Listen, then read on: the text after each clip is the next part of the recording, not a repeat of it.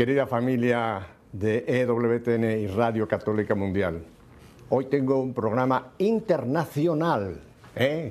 Ya con esa pronunciación pueden imaginarse a dónde quiero viajar en esta tarde. Nos vamos a ir a la madre patria, a España, concretamente a la bella ciudad de Alicante, ahí en el Mediterráneo, donde tengo a dos jóvenes, hijos de alguien que yo aprecio muchísimo, un gran hombre que lo hemos tenido ya con nosotros, mi querido Martín Zavala, pero aquí están sus retoños y voy a empezar por presentar a Inés y a Borja. Inés y Borja, gracias por haber aceptado esta invitación de estar aquí nosotros eh, teniendo ahora los retoños de, de Zavala. Muchas gracias, Pepe. Muchas, Muchas gracias, por, por, la invitación. Encantados de estar aquí. ¿Qué tal lo estáis pasando de veraneo ahí en Alicante? Pues muy bien, la verdad que es una ciudad que, en la que nos inspiramos mucho también, ¿no? Y, y descansamos, que también es importante, ¿no? Y, y aparte, pues eso, seguimos con el proyecto de Carlo Acutis, ¿eh? la película, y que no hemos, no hemos parado tampoco de, de trabajar. Pero vamos, que, que aquí se trabaja mejor, eso seguro. Sí, eso siempre. Bueno, vamos, vamos a hablar, vamos a hablar de la película ah, para que la gente ya tenga un pequeño sabor. Ya diste tú una clave de lo que vamos a tocar un poco más adelante. Pero antes que nada, yo quiero que la gente os conozca para que sepan después el trabajo que estáis haciendo para el reino de Dios a través de esta película de la cual vamos a hablar largo. Voy a empezar por ti, Inés, y soy yo muy preguntón, ¿eh? Así que prepárate. Cuéntame un poco de. Inés. Cuéntame un poquito de ti, Inés. Bueno, yo soy una chica normal, eh, estudio educación infantil. Eh, me gusta mucho montar a caballo, los deportes y, y, bueno, pues salir con amigos, lo normal de, una chica joven. Y bueno, pues eh, me he visto metida en este proyecto que la verdad que mm, es muy necesario hoy en día. Y, y dentro de mi vida, que es normal, que, estudio, eh, pues eh, salgo con amigos, lo normal, pues a la vez trabajo en este proyecto de Carla Cutis, pues para ayudar a los jóvenes y, y bueno, también pues para hacer una obra buena, al fin y al cabo. Ujú, ujú, ujú. Muy bien, me diste una biografía tuya en minuto y medio, muy cortito. Ahora te voy a hacer preguntas.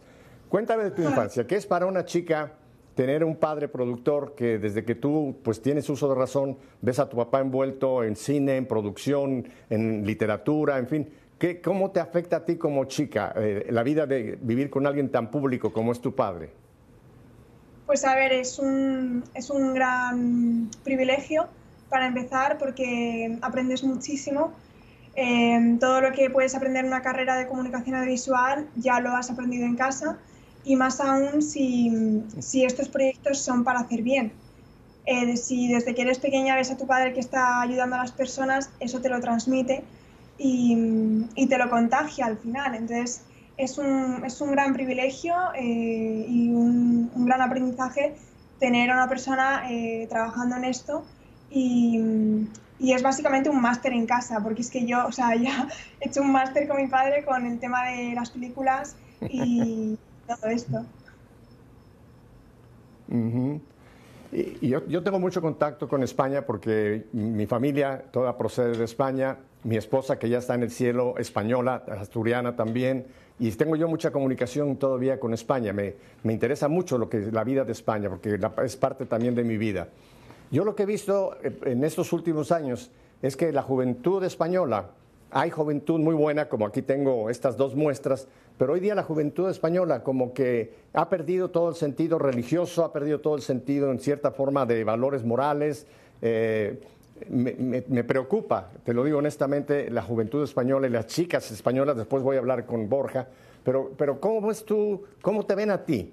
eh, tus amigas, cómo te ven dentro de la sociedad donde una chica como tú, que estoy seguro que tienes una vida de, sacramental, que tienes una vida de, de Eucaristía, ¿cómo, ¿cómo puedes vivir en ese mundo tan, tan ah, secular que, en que vive la juventud española hoy día, Isabel, eh, Inés?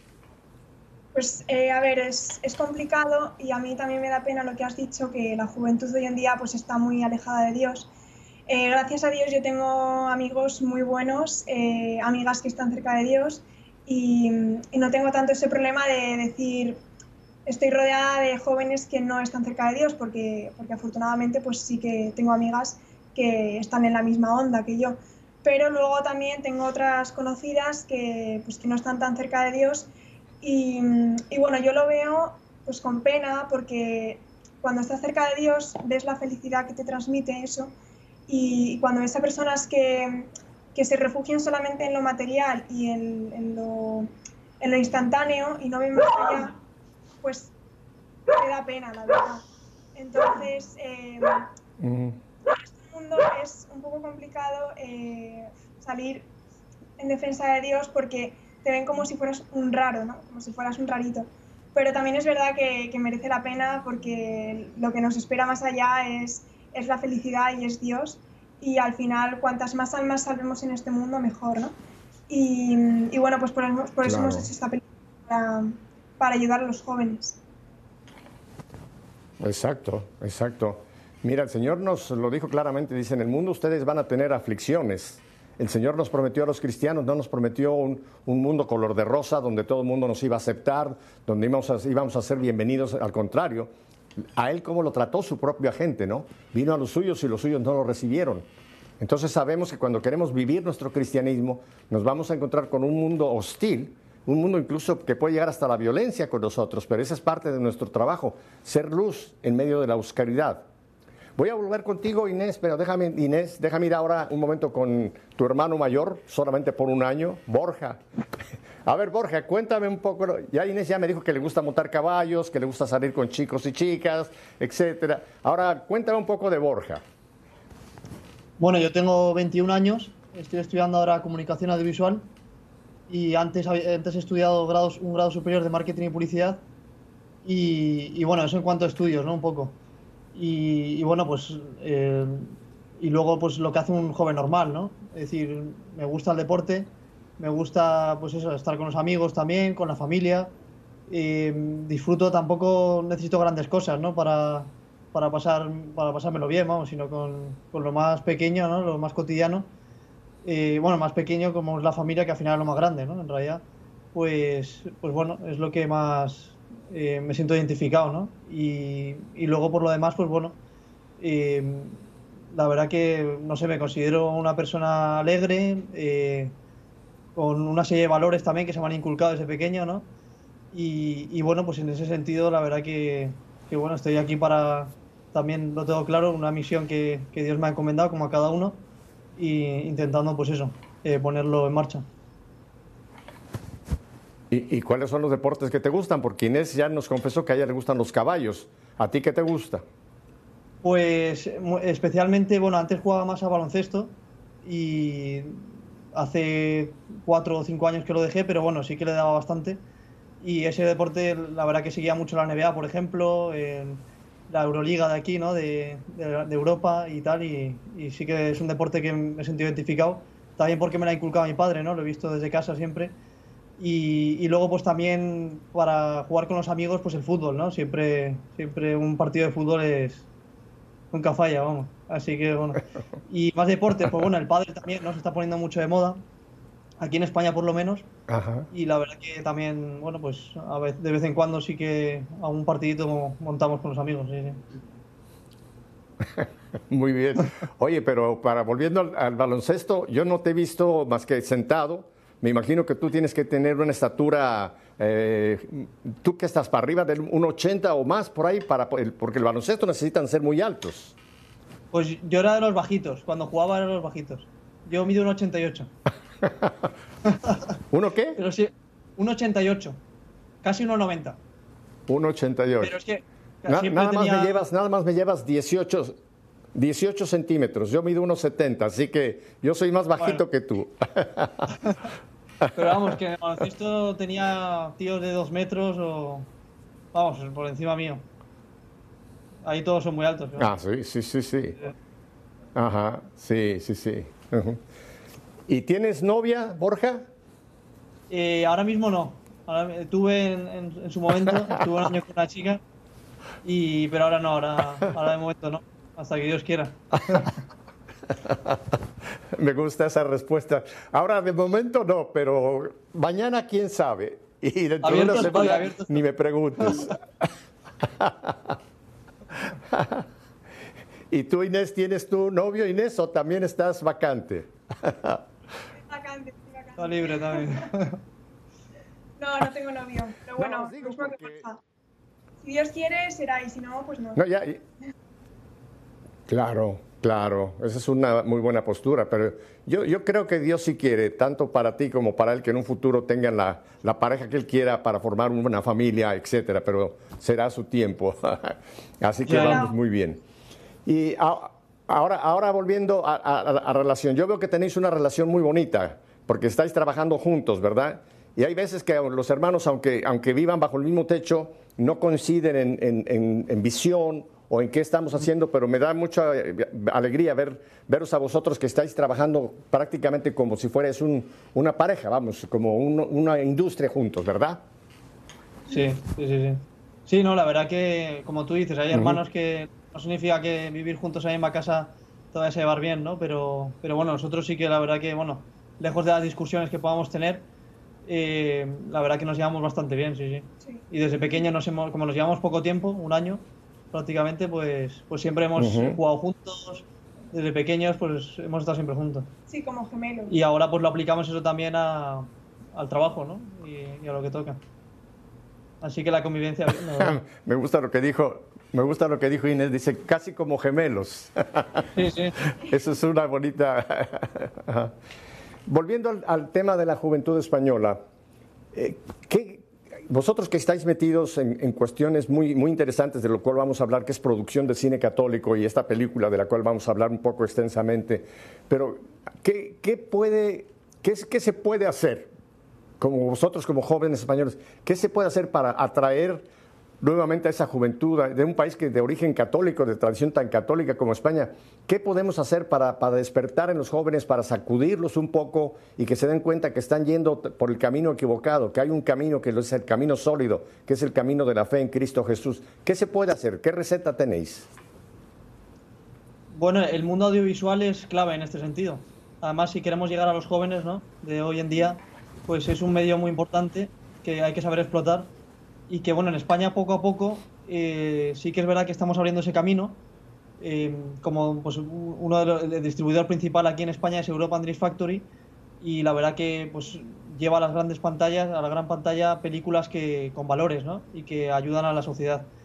Y, y es, en ese sentido pues es lo que nosotros mm. intentamos hacer también, ¿no? Desde que mi padre hace creo que son cinco años con El misterio del Padre Pío, la primera película que dirigió, que llevamos a cabo, pues es lo que hemos estado haciendo, ¿no? Eh, nos hemos dado cuenta de que, de que las películas pueden ayudar mucho, ¿no? Las, eh, las, imágenes, al final lo que más se consume ahora es eso, ¿no? Se lee poco, por desgracia, y, y esa vía pues es, es, muy importante, entonces estamos en ello, ¿no? Por eso esta película también de Carla Cutis, que ahora como has dicho tú vamos a hablar más adelante, pues es muy importante, ¿no? Porque es, eh, es un mensaje también de un joven y, y, que puede ayudar mucho. Y en ese sentido, pues también la sociedad uh -huh. española, pues, como tú dices, eh, está muy perdida, ¿no? Y yo creo que esto también se es, está generalizado, me imagino, también fuera de España. Pero muy especialmente en España, como tú has dicho que ha sido, que, que, ha sido evangelizadora, pues ahora yo creo que necesita ser evangelizada, ¿no? Ha perdido, ha, re, ha renegado, yo creo, al final de, de, los valores, ¿no? Y eso en la sociedad se traduce. En la juventud, pues vemos que, que hay jóvenes perdidos que no saben lo que, lo que quieren, ¿no? Y no tienen objetivos en su vida. Y que eso muchas veces, por desgracia, les lleva a hacer cosas que, pues por ahí, ahí, tenemos estadísticas como el suicidio, ¿no? En los jóvenes, que no se habla de esto, pero, pero es algo muy grave, ¿no? Y eso también viene porque la, la sociedad está enferma y carente de valores. Muy cierto, muy cierto. Eh, yo en mis programas no, no entro en cuestiones de política, porque no es el objetivo de este programa, pero yo siguiendo la situación de España, yo realmente oro mucho por España, porque el actual gobierno que tenéis en España es tremendamente ne nefasto para, la, para, el matrimonio, para la familia, para la juventud, eh, con todo este grupo de los progres y, saben, Podemos y toda esta gente que vienen con, con un ataque virtual directo, acabar con todos los valores tradicionales, con la historia, con la tradición, sí. en fin. España necesita una, una, bendición de Dios y espero que, que se logre revertir todo el mal que el actual gobierno está haciendo a la juventud española.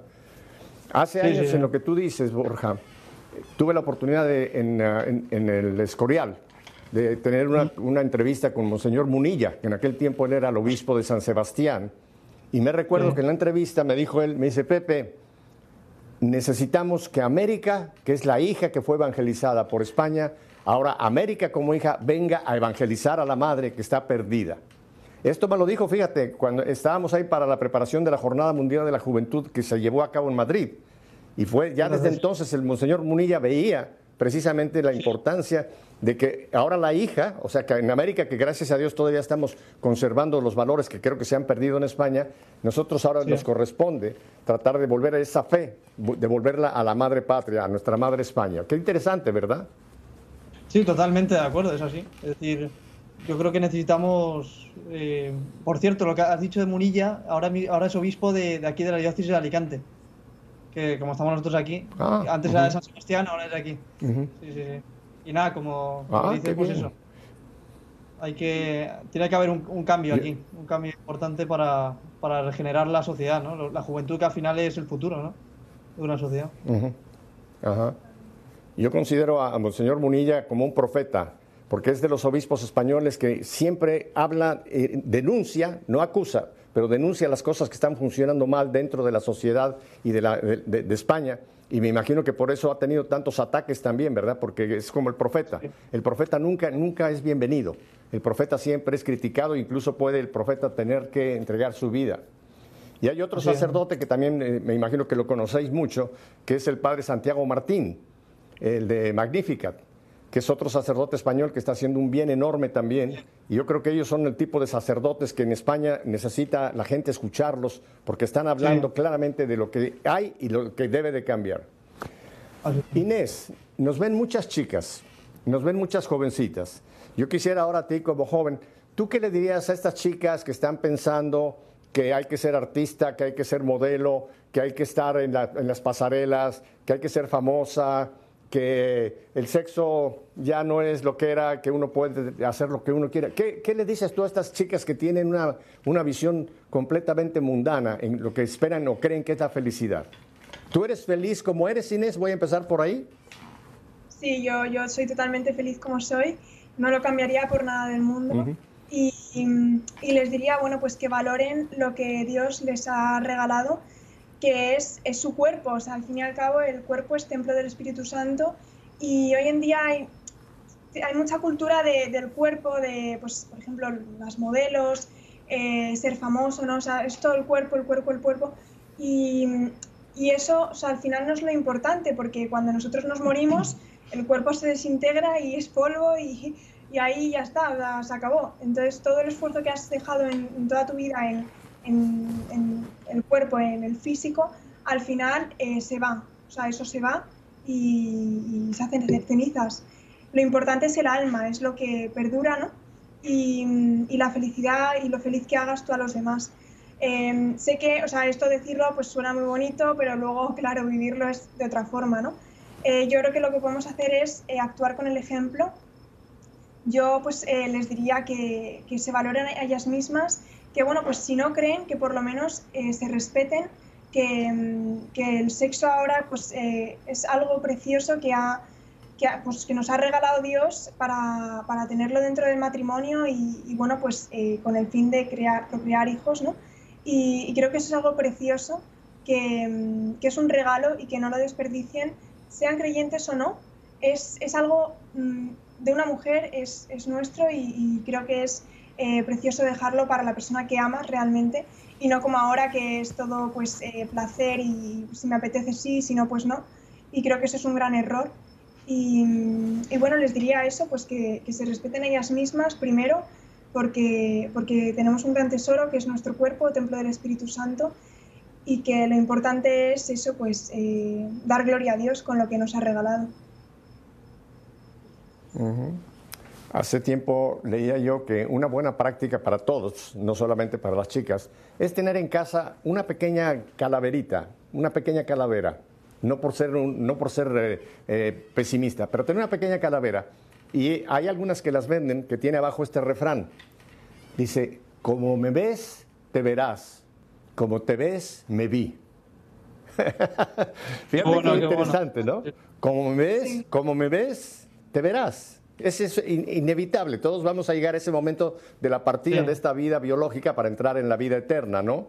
Y luego el otro, como te ves, yo me vi. O sea que todos hemos tenido en algún momento eh, una juventud, una belleza, un atractivo, ¿no? Pero eso, eso también va, va, va, va, va mudando, va mudando y llegaremos al momento en que, como tú nos dices, nos dirán polvo eres y en polvo te convertirás. Ah, hay, un, hay un detalle interesante, Inés, que me gustaría añadir a tu, a tu meditación tan, tan bien hecha. El cuerpo, aunque una vez que este cuerpo mortal quede aquí en la tierra, ya sea que sea enterrado, que sea incinerado o si se perdió en, un, accidente, etcétera. Cuando venga la resurrección de la carne, que decimos en la profesión de fe, creo en la resurrección de la carne, al final de los tiempos, el Señor nos va a devolver el mismo cuerpo que tuvimos, pero un cuerpo glorioso como el de Él. Un cuerpo glorioso como el de Él. O sea que Inés va a volver a ser Inés en cuerpo y espíritu el día de la resurrección, cuando sea la resurrección de la carne. Así que más nos vale, como tú dices, que lo cuidemos bien porque nos lo van a devolver. Pero ya sin defectos, sin arrugas, sin, enfermedades. Borja, y ahora a ti como chico varón, ¿qué le dices tú a la juventud que te está viendo, sobre todo a los chicos que te están viendo? Bueno, pues eh, que tengan ilusión ¿no? por, la, por la vida que, busquen siempre pues eh, agradar a los que tienen alrededor, eh, no mirarse tanto a ellos mismos, eh, como en esta sociedad vemos que es muy egoísta, ¿no? muy materialista también, individualista. no pensar tanto en nosotros, sino pues en los que tenemos alrededor, ¿no? echar la vista alrededor nuestro y darnos cuenta de que hay gente que, pues eso, que está peor que nosotros, que, que necesita nuestra ayuda muchas veces, ¿no? Y que depende también, es decir, para lo que estamos aquí al final es para a nuestras manos y para hacer bien a las personas, ¿no? A los que tenemos alrededor. Y eso al final lo que va a valer, ¿no? Es como la cuenta bancaria que al final en el cielo pues nos van a pedir y, entonces vamos a, ver lo que, lo que hemos recogido, ¿no? En esta vida, que, al final son pues eso, obras de caridad eh, y ayudar a las personas y, luego también pues eh, seguir la voluntad de Dios, ¿no?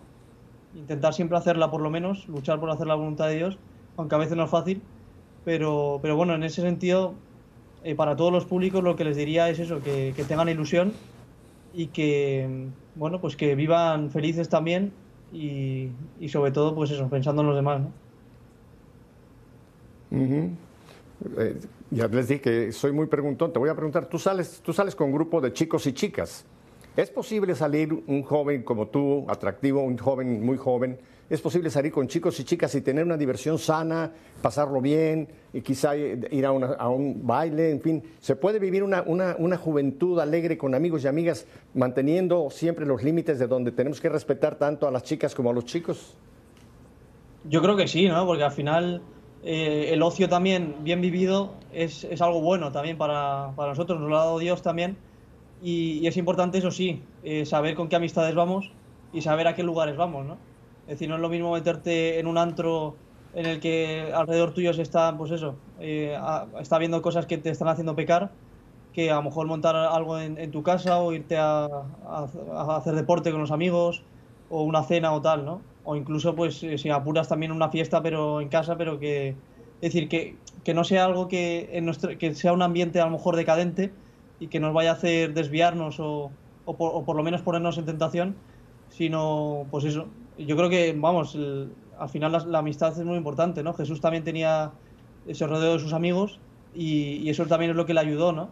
Y amigas. Eh, y amigas, el Señor también tenía amigas. Recordemos que había María Magdalena, un grupo de las mujeres que lo servían. O sea que dentro del grupo había un grupo mixto. No era solamente un monasterio de varones, era un grupo mixto el que tenía el Señor. Eso es, todo, enriquece al final. Entonces es, es, importante eso, sobre todo saber con quién vamos. Nosotros al final somos los que podemos, Dios nos ha dado la libertad y somos los que podemos elegir con quién vamos y con quién no, y qué es lo que hacemos y lo que no. Entonces hay que saber escoger y, saber también que la amistad es algo muy valioso y, es importante y, que también nos va a determinar con quién vayamos. Es decir, con las personas con las que estemos es como nosotros también podemos en algún momento pues estar como, no sé, lo veo así. ¿Cuál es tu música favorita? Uf, es complicado. escucho, escucho mucho. Eh, no sé, me, gusta, me gusta, a ver, pop sobre todo, el pop. y también alguna canción, aunque reconozco que hay alguna que no se puede escuchar tanto por la letra y tal, de reggaetón también, pero sobre todo para hacer deporte, ¿no? Y, alguna canción así movidita, pero vamos, eh, pop sobre todo sí que me quedaría, incluso rock también. Eh, pues bueno, sí, depende del grupo también, ¿no? Sí, sí, sí. Aquí, bueno, tenemos muy buena música en España, eh, de los 80, por ejemplo, también me gusta mucho. y, y, la verdad que, bueno, pues eso. Pero, no sé, tengo música muy variada. Isabel sabe, ya Isabel sabe que le voy a hacer la misma pregunta, por eso mira, se está riendo. Y de ti, Isabel, ¿cuál es tu música favorita? Inés, perdón, Inés, ¿cuál es tu música favorita, Inés? Pues a ver, a mí me gusta el pop. Eh, Álvaro Soler, por ejemplo, me encanta. Eh, Morat. me gusta mucho.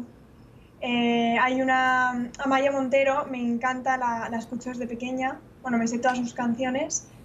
no sé, Requetón me gustan algunas, pero porque me gusta el ritmo, la letra no. Pero es que el ritmo lo hacen y es pegadizo, entonces al final se te pega y bueno, pues la acabas cantando, pero, pero de requetón muy, muy pocas, así como muy seleccionadas. Y, pop, variado. Bueno, es que soy muy jóvenes. Eh, con otros jóvenes españoles que he compartido, aunque son más, un poco menos jóvenes que vosotros, me dicen, a mí me encanta, por ejemplo, Juan Manuel Serrat, que la canción que cantaba Juan Manuel Serrat, este, Rocío Durcal, eh, Julio Iglesias, bueno, pero eso para vosotros yo creo que eso es como, como, como los dinosaurios, ¿verdad? Son de la, otra época diferente a la vuestra. Por ejemplo, bueno, no, no, pero, pero sí, algunas que me gustan, y Enrique Iglesias también. Sí. Ajá. Ajá.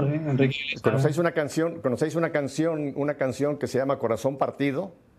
Sí, claro, sí, Bueno, a Marisela, nuestra productora que está con nosotros acá, lo enloquece, lo enloquece este chico el que canta Corazón Partido. Sí, sí, sí. Pues esa, bueno, la he oído mucho y sí, me encanta. Varias. Ajá. Bueno, ya, ya, y ahora vamos a ir un momento a un breve corte, pero Alejandro Sainz, Alejandro Sainz, creo que es Alejandro Sainz, si no me equivoco. Ah, sí, sí, sí, Mira, y España ha producido música, música ya, digamos, no música popular, sino un poco de música clásica. Muy, tienes, tenéis en España autores como, como Enrique Granados, eh, tenéis a a, el concierto de Aranjuez de, Romero. En fin, hay, hay, una, hay, una, cantidad de música española, eh, muy española, muy típica, que a mí me fascina. Y es una música ah. que no tiene letra, o sea, es tipo de música un poco clásica, no tan clásica como Bach, pero música española de estos autores, Granados, eh, en fin, una serie de, de autores del siglo pasado, pero que es una música buenísima, que la oyes tú y te metes en España realmente te transmite el, alma de España, esa música hermosísima, clásica española. Bueno, chicos, tenemos que ir a un brevísimo corte y entonces vamos a regresar para trabajar con la película. Así que, ya saben, no cambie de dial, se puede usted meter donde no debe. Nos quedamos con Borja y Inés, volvemos enseguida.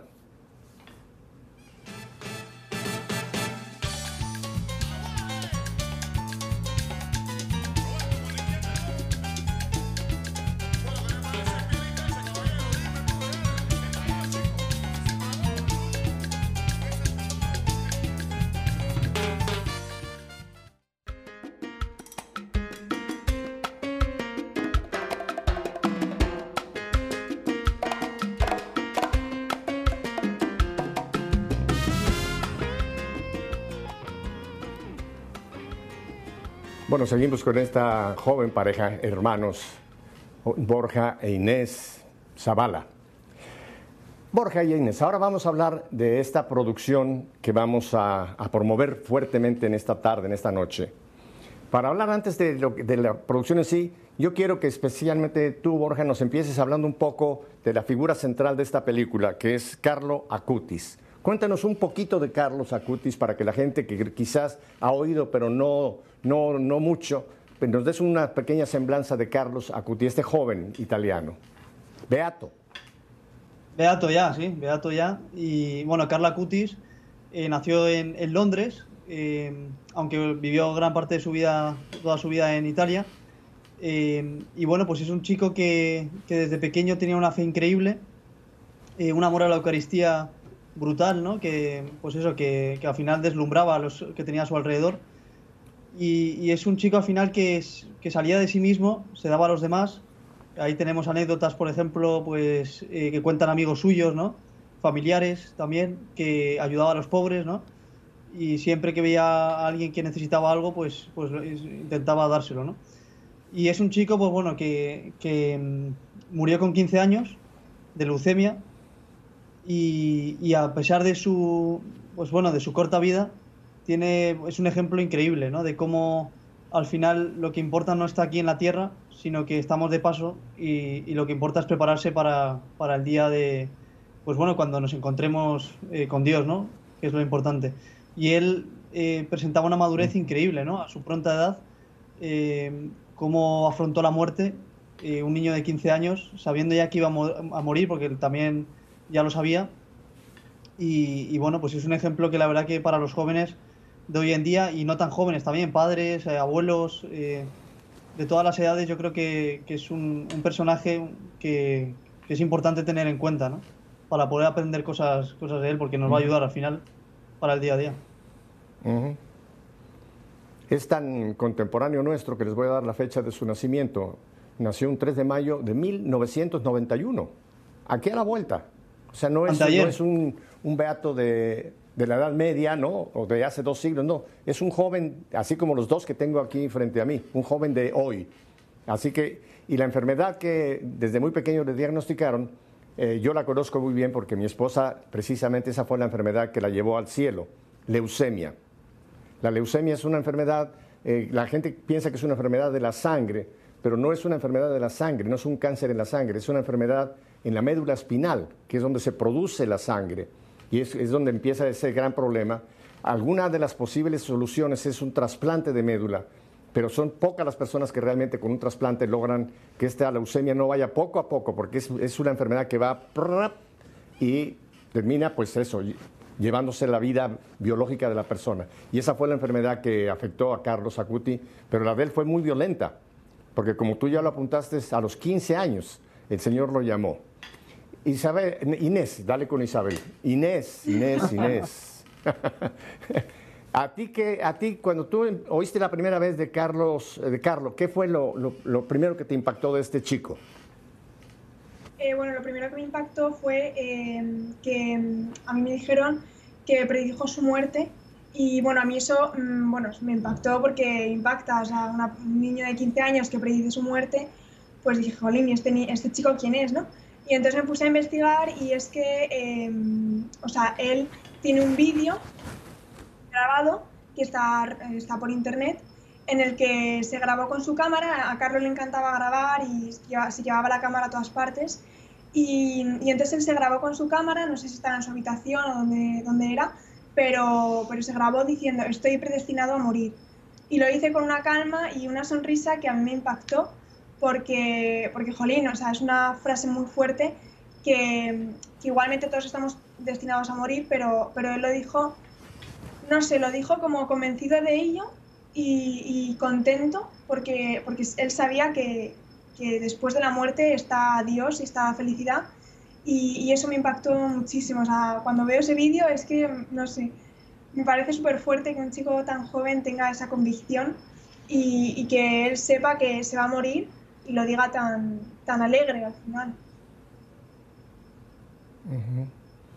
algo, algo muy interesante de, de Carlos en, en su ambiente familiar es que la mamá, de, de la que sabemos, eh, no era practicante, aunque era católica.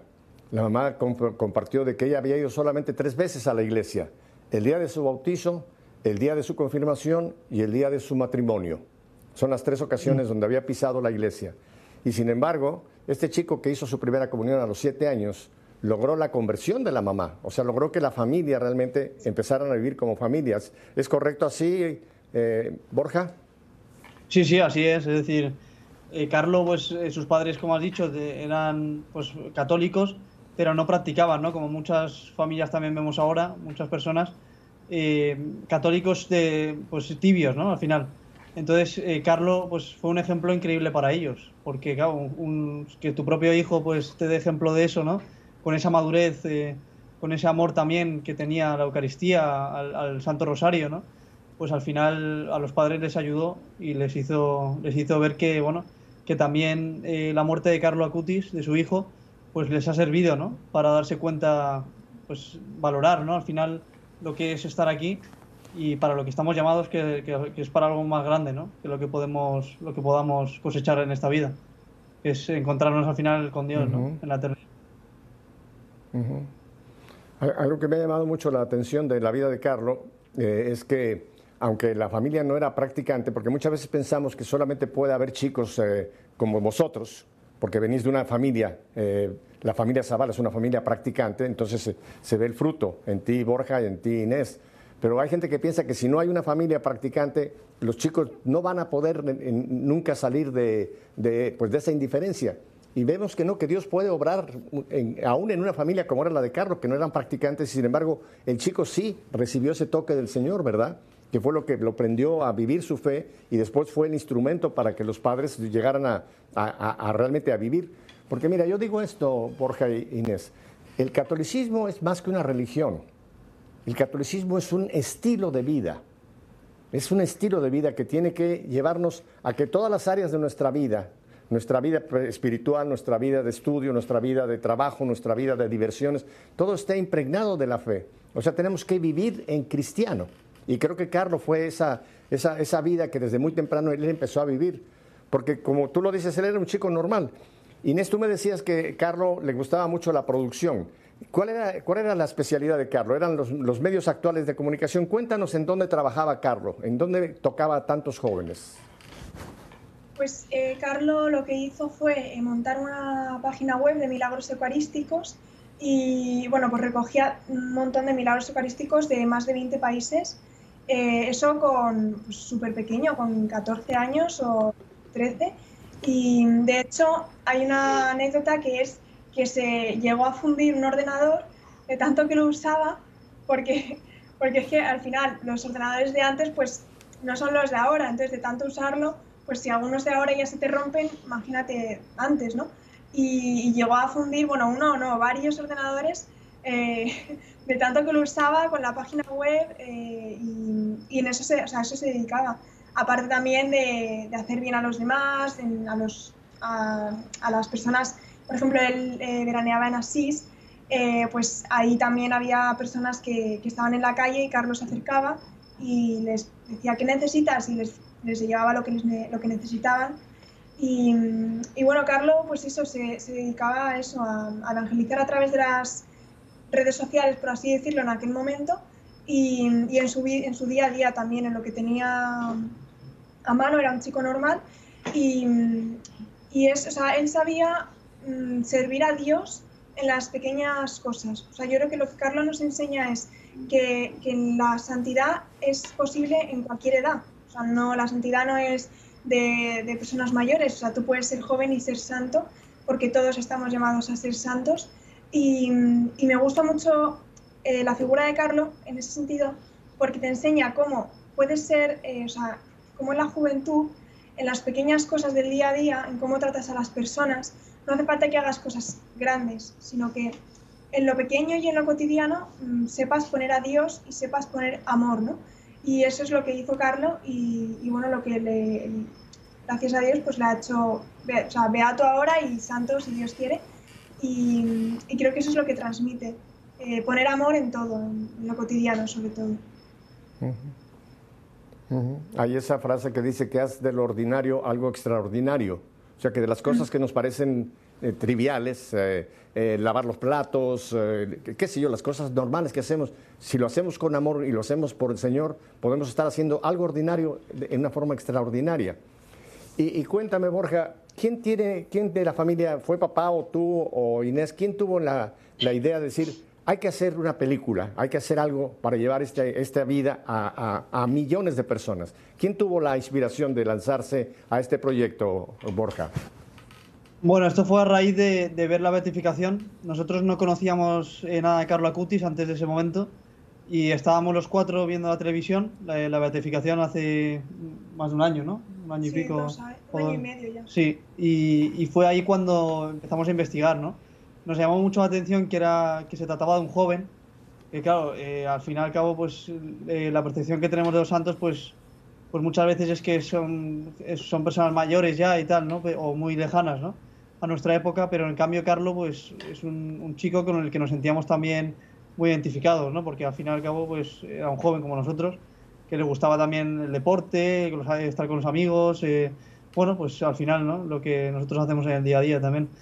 Y, fue pues eso, eh, lo empezamos a hablar, eh, mi padre pues eso, tomó la iniciativa también, y, bueno, pues se nos ocurrió en, ese momento que, llevar la figura de Carlo Acutis a, a los cines, ¿no? Y, y que pueda ser conocido por muchas personas, con, una, con testimonios muy fuertes, ¿no? Y pues puede, podía ayudar mucho, ¿no? A la, a la juventud, a la sociedad de hoy. Y, y, por eso seguimos aquí con este proyecto tan bonito. Eh, la beatificación fue, va, va, va, a ser recién dos años, ahora en octubre, el 10 de octubre del 2020. Fue, o sea que recién es prácticamente esta beatificación. Entonces fue papá el que dijo, bueno, vamos a, a lanzarnos en este proyecto ¿Y vosotros ya habíais hecho otras producciones con papá o esta es la primera que estáis trabajando con papá y mamá? Esta es la primera que estamos como productores, porque hemos montado una productora, Custodia Movie se llama, eh, en la que bueno, pues hemos empezado con este proyecto de Carla Cutis, pero también en el futuro pues eh, eh, esperamos también hacer más, producir más películas, ¿no? De, este, con valores que pueda ayudar a, la gente, ¿no? Y, y, en otras películas, las anteriores sí que hemos colaborado como pues yo he estado de ayudante de fotografía en, muchas de ellas y Inés también, ¿no? De producción, ayudante de producción. Y sí que, bueno, pues nos hemos familiarizado mucho con, con el tema de, del funcionamiento de una película, ¿no? De los procesos que sigue también y hemos aprendido, ¿no? Y al, final, pues con la práctica, que es como mejor se, puede, se aprende ¿eh? y se asimila todo. Entonces, bueno, en esta película, pues eh, hay dificultades, ¿no? Como en todas, ¿no? Y eso también es buen síntoma. Pero bueno, sabemos, sabemos lo que, los procesos que tenemos que ir llevando a cabo y también pues es algo que nos gusta, ¿no?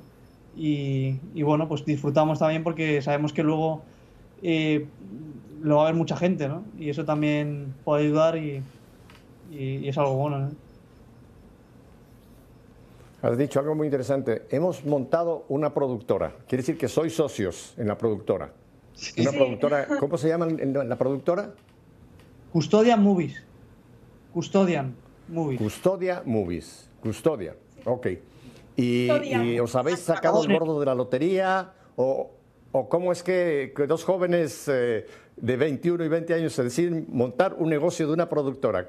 ¿Tenéis capital? ¿Cómo es que se os lanzasteis a esta aventura de, montar una productora? Bueno, eh, al final yo creo que que todo esto eh, lo lleva al de arriba, ¿no? Porque nosotros es que es inexplicable tan jóvenes que, que llevemos una productora que, que, no es moco de pavo, o sea, llevar una productora tiene tela. Y, bueno, pero yo creo que es con la ayuda, la ayuda de Dios. Em, quisimos hacer las, las cosas bien. Eh, si íbamos a hacer una película de Carla Cutis, pues queríamos que fuera respaldada por una, respaldada por una productora y decidimos montarla capital, pues tenemos poco, la verdad. Más bien necesitamos porque estas películas llevan mucho trabajo y además nosotros lo queremos hacer bien eh, con medios profesionales y, bueno, todas las personas que están metidas en el proyecto son profesionales del cine que cobran su trabajo porque como es lógico, aunque sea una película católica, el trabajo que hacen tienen que cobrarlo. Y, muchas veces hay personas que se piensan que que por ser católico pues ya no, no, cuesta dinero, ¿no? Y desgraciadamente así cuesta dinero y mucho. Y, bueno, pues nosotros hemos montado esto porque queremos hacer bien a los demás y este es el único objetivo. El de arriba pues ya nos mandará dinero o ya nos mandará personas que nos ayuden o lo que sea, pero de momento estamos aquí en este punto y, y bueno, pues Dios dirá. no, Dios ya dijo. Mira, hay, dos palabras de, la escritura que me, impacta, que me impactan mucho. Una es cuando le dijo a Leví, el cobrador de impuestos, le dijo, sígueme. A Natanael, sígueme. A Pedro en otro momento también dijo, sígueme. Cuando el Señor te dice, sígueme, Él no te da un mapa, no te da un folleto, no te da una, ya el, esquema total de lo, de lo que Él quiere. Él te dice, sígueme. Y es el momento casi como cuando Pedro le dijo a Pedro, bájate de la barca, hay que bajarse, hay que bajarse y decir, esto nunca lo he hecho, pero si el Señor me dice, sígueme, lo voy a hacer, ¿verdad? Así que yo creo que eso es importante. Y fíjate, y cuando envía a los, a los discípulos, ¿qué le dice? No lleven alforja, no lleven sandalia, en fin, los manda prácticamente con lo opuesto, ¿no? Pero cuando el Señor envía, Él va a proveer. Él va a proveer definitivamente. Yo sí creo que esta productora es, eh, es obra de Dios y que por lo tanto Él va a proveer. Pero el Señor no te va a mandar una bolsa de dinero que va a bajar del cielo. El Señor quiere proveer por medio de nosotros, los hermanos en la fe, los que, los que queremos apoyar esta, esta, esta obra. Así que vamos a, más tarde a dar la dirección donde la gente pueda apoyar realmente esta producción, este cine católico, que es importantísimo en este momento. Tú dijiste una cosa muy importante, Borja, y también tú lo dijiste, Inés. Hoy día los medios actuales, los medios audiovisuales, es el nuevo areópago para la evangelización. Los chicos no están yendo a la iglesia, los chicos no están yendo al sermón. Entonces hay que llegarles al, ambiente donde ellos sí quieren ir y ver y llevarles el mensaje en esa dirección. Así que sí se va a hacer. Ahora, antes de que demos la, información de cómo la gente pueda ayudar, cuéntenme una cosa. En este momento eh, ya está la producción, o sea, ya, está en marcha. Eh, primero, ¿cómo se va a llamar el título de la película? Yo lo sé, pero quiero que lo diga Inés, el título de la película. El título de la película es El cielo no puede esperar. Y, bueno, tiene un significado y es el, que, bueno, pues Carla Cutis no pudo esperar al cielo, todos estamos llamados a, llegar al cielo, a, a, ser santos y queremos transmitir pues con este título que, que el cielo no puede esperar, que es que o sea, la muerte llega y el cielo llega y queremos llegar ahí. Entonces, bueno, pues ese es el significado del de, y en este momento, eh, Borja, ¿en qué, ¿en qué estado está la producción? ¿Cómo vais de la, en producción? Pues ya hemos eh, rodado eh, vamos, toda la película. Hemos estado en Asís, donde Carla Cutis pasaba muchas temporadas. y también en, Londres hemos grabado, hemos grabado en... Bueno, pues al final lo que hemos querido es seguir los lugares más, más significativos de, de Carla Cutis, ¿no? Para que el espectador pues encuentre en la película eh, información sobre él, testimonios y, le conozca más en profundidad. Y, nada, ya, ya, está todo rodado. Entonces, eh, estamos en la, en la, parte ahora más decisiva de la película, eh, que es la parte ya en, la que entramos en, en, el montaje y en la postproducción. Y en, esta, en, este sentido, como decía Inés también, aquí hay profesionales de cine español muy buenos. tenemos a Miguel Gilaberte, por ejemplo, que, que, ha sido, que es director de fotografía de esta película lo ha sido también de Amanece en Calcuta, eh, la última película dirigida por mi padre, por José María Zavala, y es, es uno de los grandes, eh, hace superproducciones, ¿no? Y, y, luego también tenemos, eh, por ejemplo, a un músico que ha estado en Operación Triunfo, aquí en España, que es un concurso de, de música, me imagino que, que os sonará, muy conocido y, y, y, ha estado, vamos, es de los mejores. Y nos va a componer la banda sonora original de la película, ¿no? Para darle un estilo también juvenil, que vaya pues también acorde con, con el personaje, ¿no? Y, y, la canción oficial de la película que también la va, la, va a componer. Y bueno, pues al final eh, estamos en este punto decisivo, lo digo porque el cine católico eh, no tiene subvenciones. Aquí en España no tiene subvenciones, eh, entonces necesita, necesita ser apoyado por los propios católicos, ¿no? También, porque esto lleva mucho trabajo. Nosotros somos dos jóvenes que, claro, no tenemos esa capacidad económica ¿no? para hacer frente a, los pagos. Y de hecho, pues bueno, estamos ahí con la película. Pues bueno, que hay momentos en los que hemos dicho no podemos seguir más, pero sí que es verdad que, como tú decías, eh, Pepe, no nos cae la, bolsa ¿no? De, del cielo, ¿no? de dinero, pero sí que Dios en los momentos ya en los que te aprieta mucho para ponerte a prueba, pues luego al final sí que es verdad que se ves humano y, y entonces aparece alguien que te da pues lo que necesitas en ese momento para seguir avanzando y ahora estamos en un proceso, en un momento en el que, en el que necesitamos ayuda, ¿no? Para que esta película pues pueda ver la luz, para que muchas personas puedan pues eh, verse convertidas, ¿no? Por este personaje, Carlo Acutis, que pueda ayudar mucho en su vida, ¿no? Y, nada, pues eso, con mucha ilusión, eso sí, y, seguimos adelante. hemos estado poniendo en pantalla a la gente que tiene, que tiene audio y video, toda la gente que nos ve por televisión, por internet, ha, podido ya ver las cuentas donde se puede hacer esta donación. Yo creo que es importantísimo apoyar muy concretamente esta película, Borja Inés, porque esta película puede ser un vehículo enorme para llegarle a la juventud. Todas las películas católicas son importantes, la del Padre Pío, la Madre Teresa de Calcuta, en fin, todas son, cada una tiene un mensaje diferente. Pero a mí me entusiasma mucho esta idea de, que vosotros tenéis ya en marcha de esta película de El cielo no puede esperar, porque le puede llegar a millones de jóvenes. Así que yo creo que aquí los papás, los abuelos, los tíos o, la gente que quiera puede apoyar a, vuestra causa, apoyar económicamente, es una forma de evangelizar. No solamente evangeliza el que va y predica, el que está haciendo cine como vosotros, sino también con nuestro apoyo. Acuérdense que el Señor lo apoyaba a mucha gente para poder llevar adelante su misión. No le mandó el Padre Celestial una bolsa de oro, no, lo apoyaba a la gente. Así que vamos ahora, yo les voy a pedir para la gente que nos sigue por Radio Católica Mundial que deis las cuentas donde la gente puede hacer su aportación económica. Se lo voy a dejar a, Inés, que creo que es la cajera, ¿verdad?